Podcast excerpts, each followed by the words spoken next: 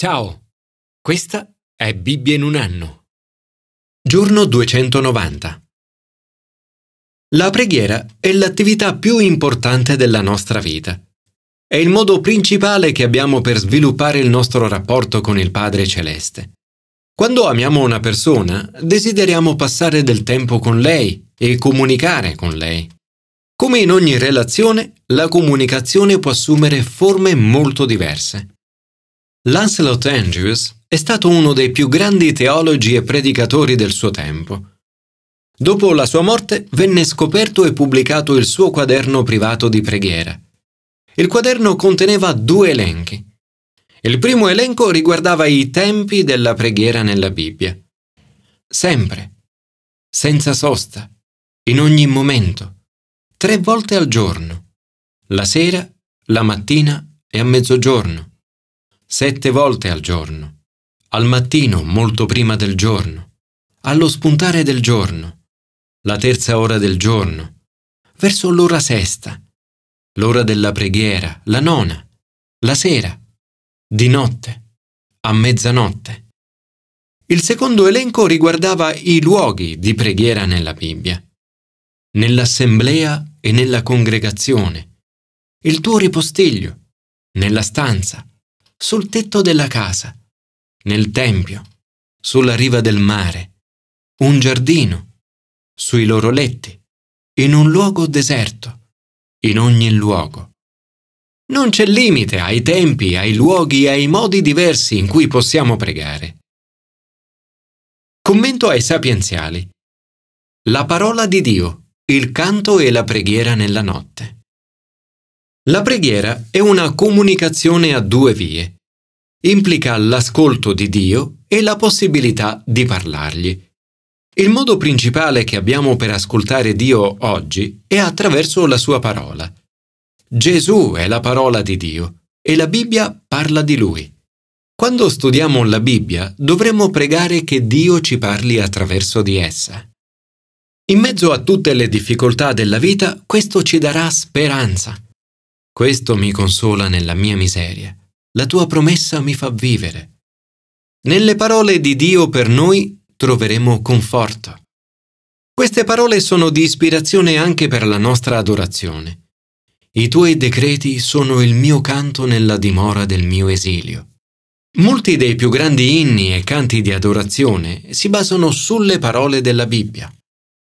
La nostra preghiera può continuare anche nelle ore notturne. Nella notte ricordo il tuo nome, Signore. Pregare è uno dei modi migliori per utilizzare i momenti di veglia notturna. Può essere anche un ottimo rimedio contro l'insonnia. Signore, ti prego di parlarmi oggi attraverso la tua parola e di portarmi speranza e conforto. Aiutami a pregare. Commento al Nuovo Testamento. Domande, suppliche, preghiere e ringraziamenti. Qual è la priorità numero 1 della tua vita? Paolo scrive: raccomando dunque, prima di tutto, che si facciano domande, suppliche, preghiere e ringraziamenti per tutti gli uomini.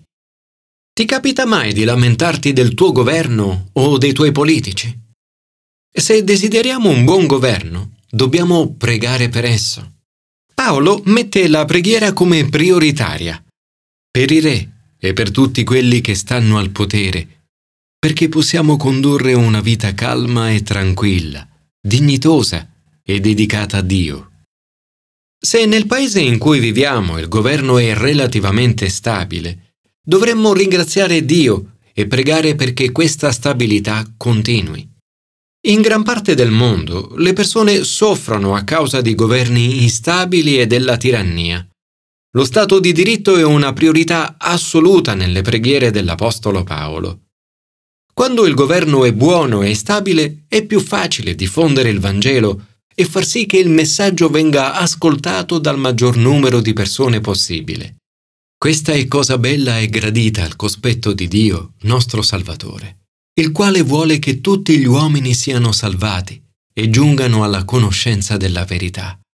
Dio ama ogni essere umano. Dio vuole che nessuno si perda, e che tutti siano salvati. Gesù è morto per tutti noi. Ha dato se stesso in riscatto per tutti. Questa frase è un bellissimo riassunto dell'opera di Gesù. La sua mediazione ed il riscatto che ha pagato hanno permesso a tutti noi di sperimentare un rapporto intimo con il Padre. Dovremmo anche pregare per tutti gli uomini. Questo include la nostra famiglia, i nostri amici, i vicini e tutti coloro per i quali lo Spirito Santo ci sta ispirando a pregare. È interessante notare che ci si aspettava anche che le persone pregassero con le mani alzate. Voglio dunque che in ogni luogo gli uomini preghino, alzando al cielo mani pure, senza collera e senza polemiche. Per i cristiani, come per gli ebrei, alzare le mani in preghiera era qualcosa di normale. Questa era la forma tradizionale di preghiera. A volte scherzo su questo fatto dicendo: se in una chiesa vedessimo tutti con le mani alzate diremmo: oh bene, questa è una chiesa tradizionale che pratica forme antiche di culto. E se entrando in un'altra chiesa vedessimo tutti con le mani abbassate lungo i fianchi diremmo: wow, questa è una chiesa moderna, alla moda, che sperimenta nuove forme di culto.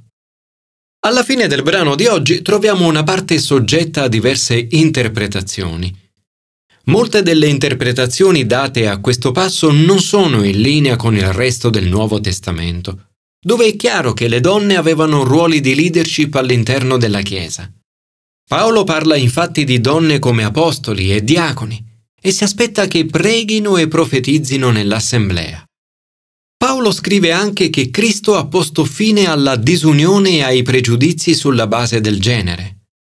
In Cristo non c'è maschio e femmina. Durante il ministero di Gesù leggiamo di Maria di Betania seduta ai piedi di Gesù.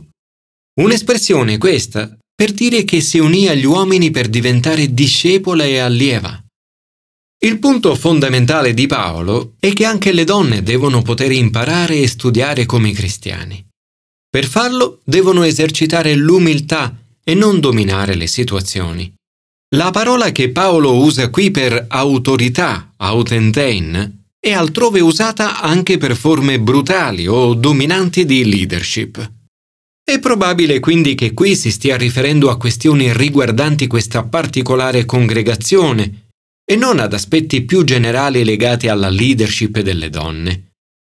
Come dice la traduzione The Message, desidero che le donne si presentino assieme agli uomini in umiltà davanti a Dio, facendo qualcosa di bello per Lui e diventando belle nel farlo. Signore, oggi prego soprattutto per coloro che hanno autorità, affinché sia stabilito lo stato di diritto e le persone possano vivere in pace nell'amicizia con Dio e nella santità.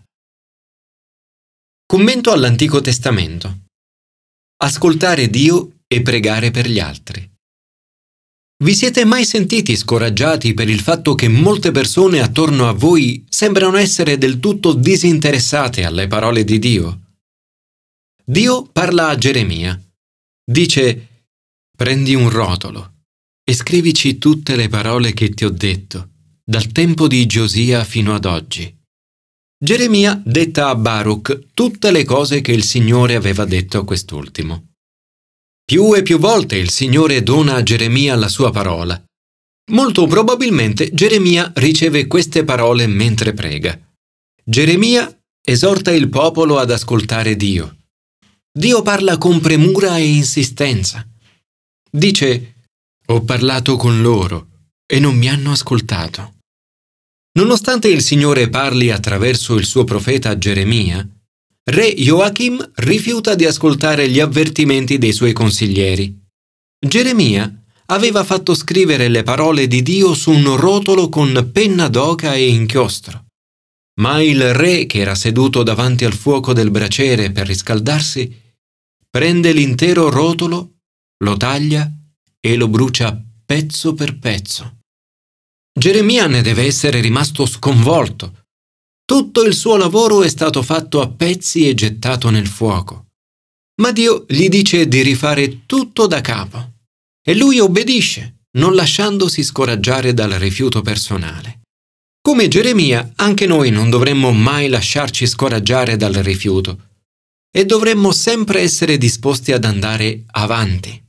Prendi un altro rotolo. E così giunge la catastrofe. Non hanno dato ascolto.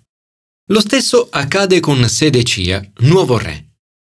Né lui, né i suoi ministri, né il popolo del paese ascoltarono le parole che il Signore aveva pronunciato per mezzo del profeta Geremia. Essi maltrattano Geremia e rifiutano la sua parola.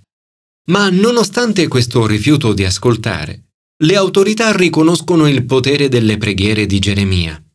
Il re Sedecia invia un messaggio al profeta Geremia e gli dice: «Prega per noi il Signore nostro Dio».